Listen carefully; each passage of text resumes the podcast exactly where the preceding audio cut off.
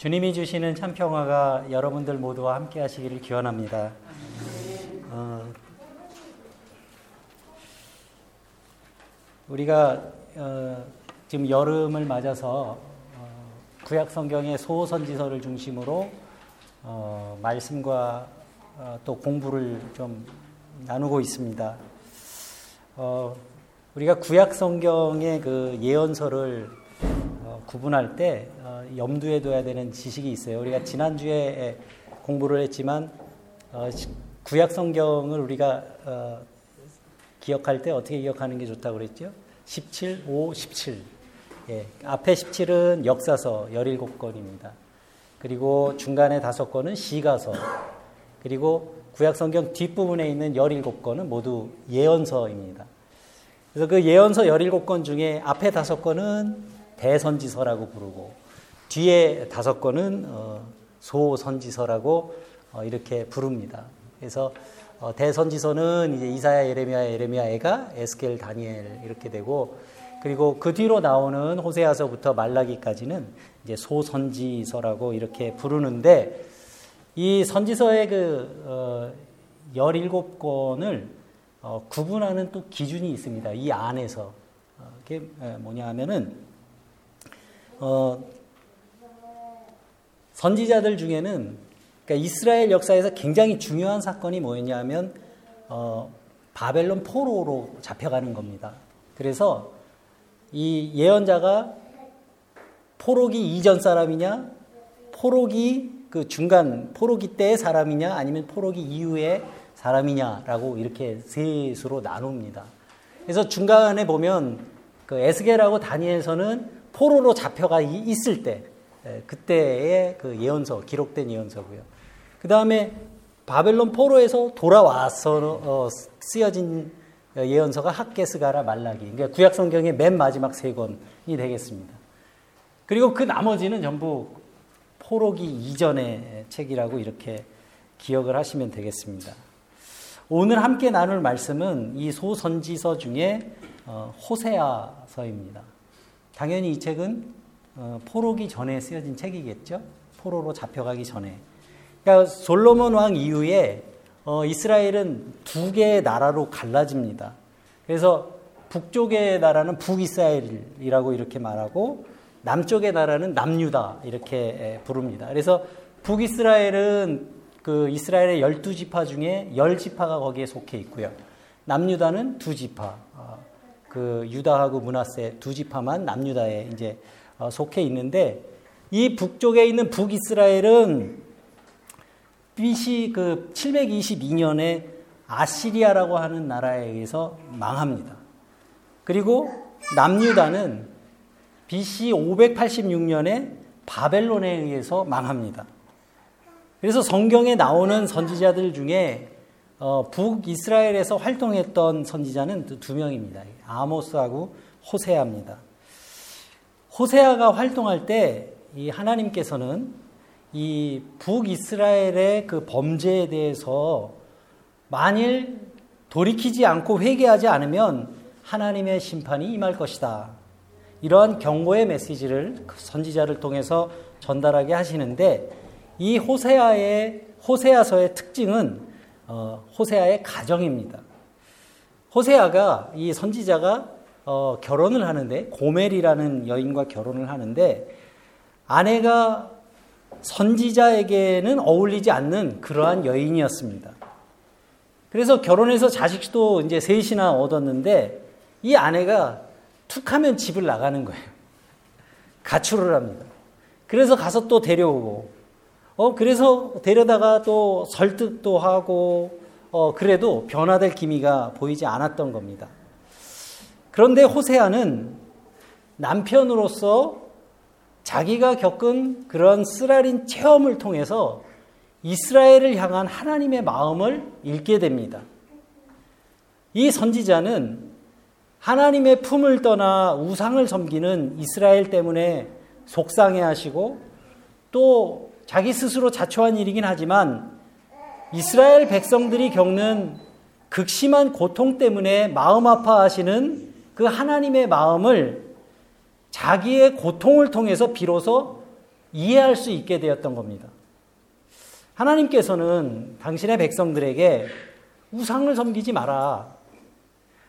그리고 하나님을 배반하는 음란한 생활을 그만두라고 설득하고 권면했지만 이스라엘 백성들은 이 우상 섬기는 일을 그만두지 않았고 또 마치 어, 다른 남자를 만나러 가는 그 고멜과 같이 계속해서 하나님을 배반하고 또 하나님의 은혜를 잊어버리고 하나님의 하나님을 등지는 삶을 계속 반복하고 있었던 겁니다. 그래서 호세아서는 선지자의 가정을 통해서 하나님의 메시지를 전달하는 그런 책이라고 어, 말씀드릴 수가 있겠습니다. 마치 선한 남편이 자기 아내를 돌보는 것처럼 이스라엘 백성을 향하신 그 선하신 하나님의 그 사랑에는 변함이 없다. 하나님은 변함없이 자기의 백성들을 사랑하신다. 이러한 메시지가 호세아서의 어, 뼈대를 이루고 있는 것입니다. 호세아서에서 아주 중요한 그 성경 구절 한 군데만 좀 같이 찾아봤으면 좋겠습니다. 불순종하는 이스라엘 백성들에게 하나님께서 어떤 징계를 내리시는가 하는 내용입니다. 호세아서 9장 17절 말씀 한번 찾아보겠습니다. 호세아서 9장 17절 말씀 예, 다 같이 한 목소리로 한번 읽어 보겠습니다.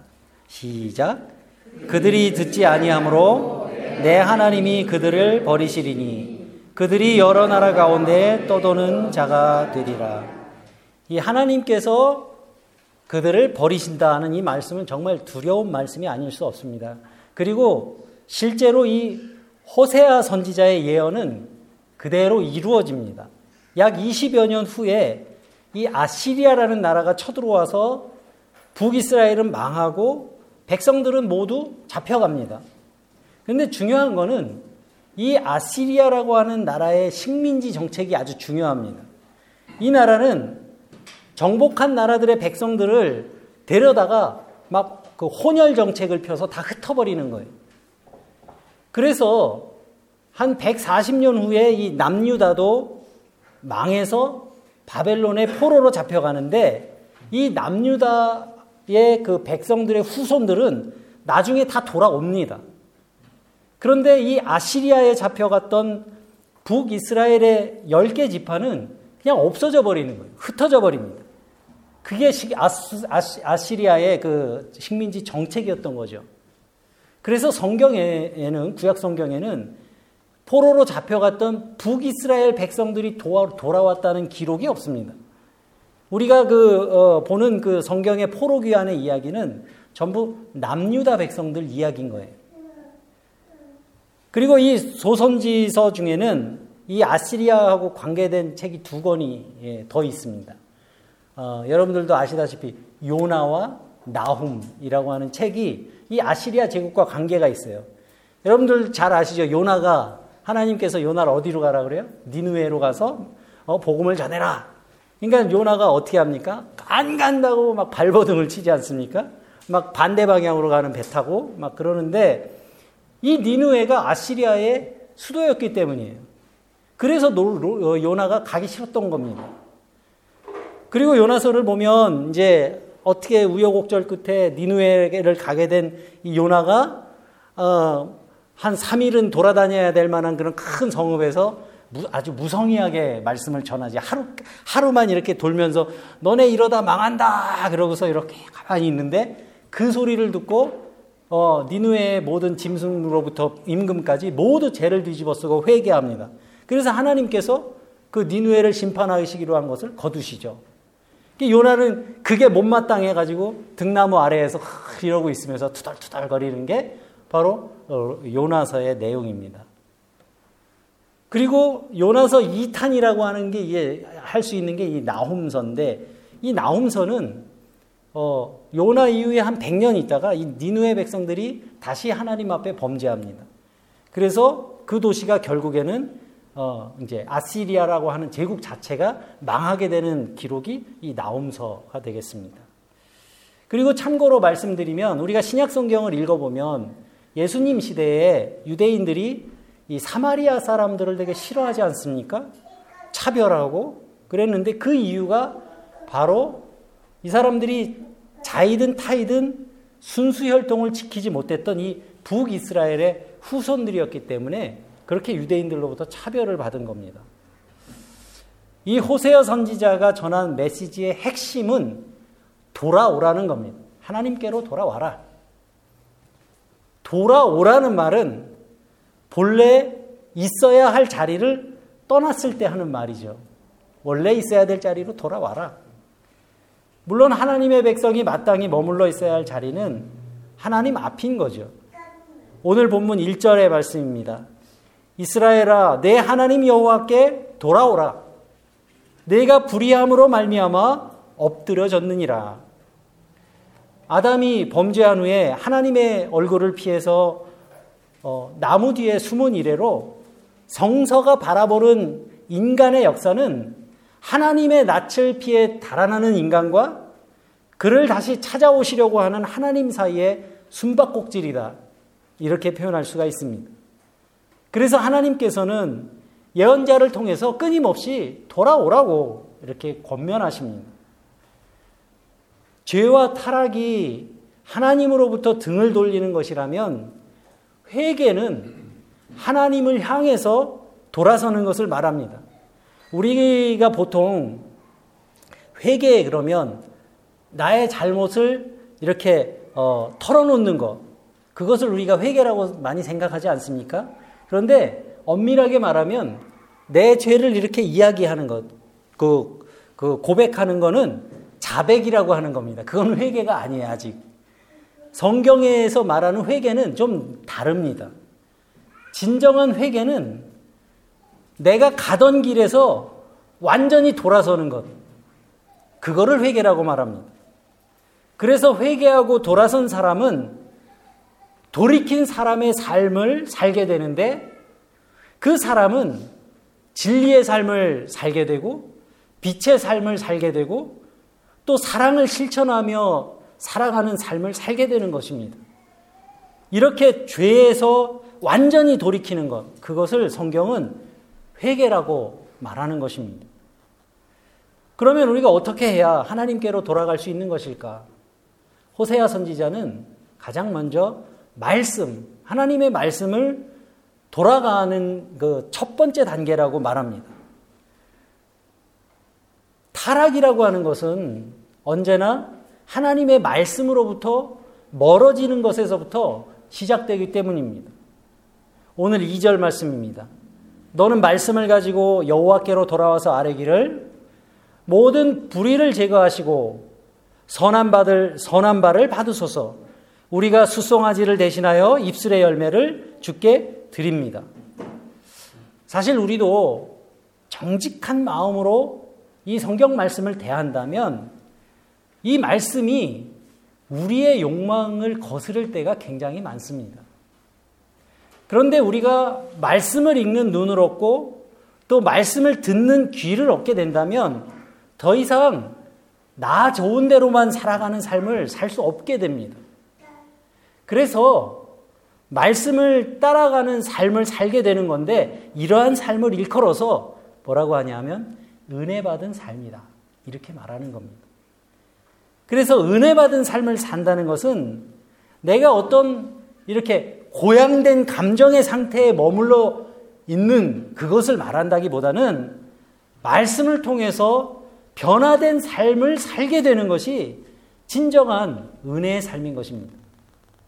우리가 수송아지를 대신하여 입술의 열매를 죽게 드립니다.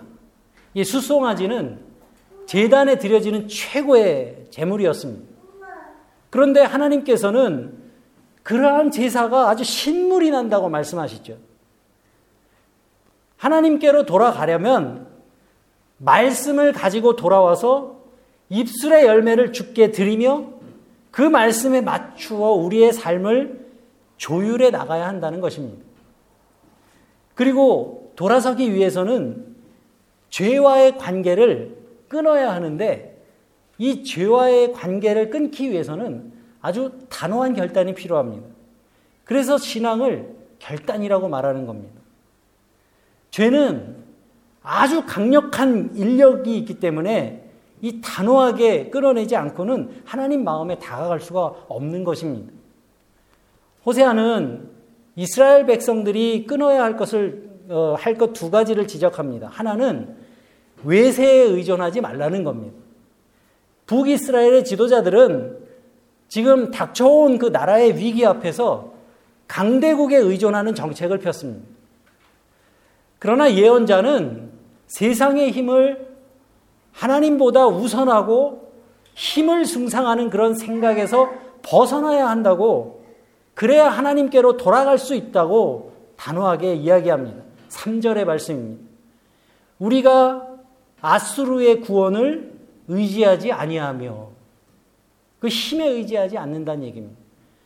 실제로 요즘도 세상을 움직이는 것은 힘 있는 사람 또는 힘 있는 나라인 것 같이 보입니다. 그래서 우리들은 힘이 곧 정의라는 그런 마, 말을 우리가 마음으로는 부인할지 모르지만 삶에서는 인정하며 살 때가 많습니다. 그리고 백성들이 버려야 할 두 번째 것은 우상숭배입니다. 다시는 우리의 손으로 만든 것을 향하여 너희는 우리의 신이라 하지 아니하오리니.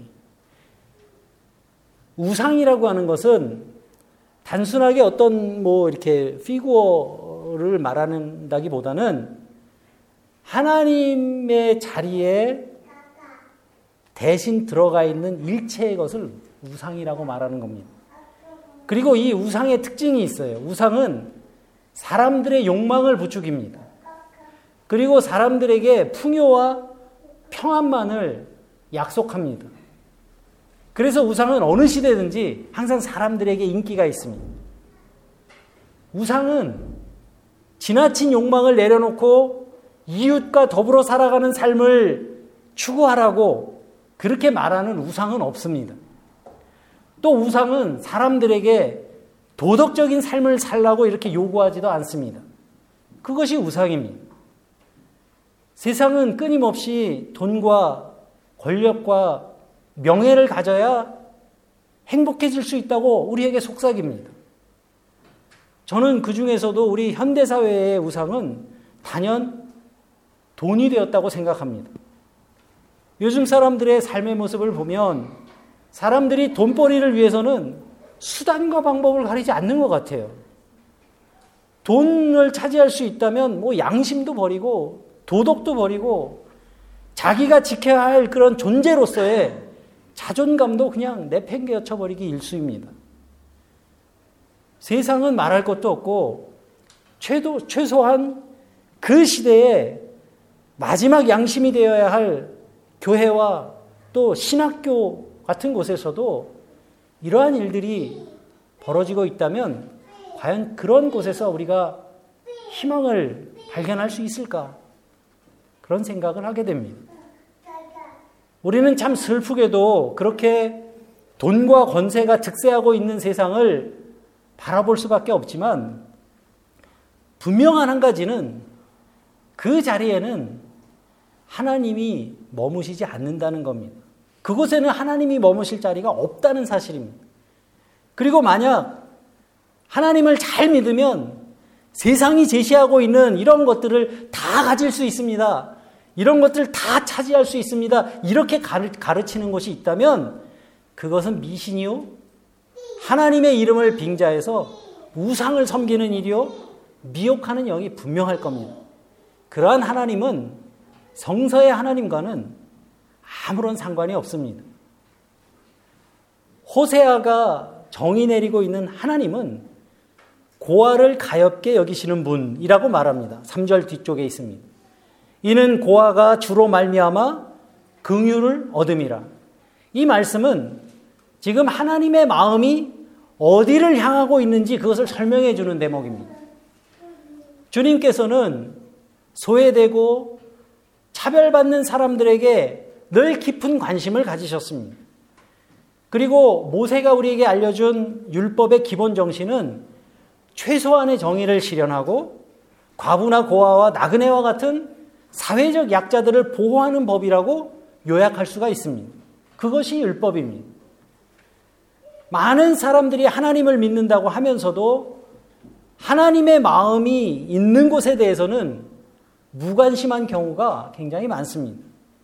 우리가 잘 알고 있는 마태복음 5장에서 예수님께서는 가난한 마음, 애통하는 마음, 온유한 마음, 의에 줄이고 목마른 마음, 긍휼히 여기는 마음, 화평케 하는 마음을 복되다고 하시면서 축복해 주셨습니다.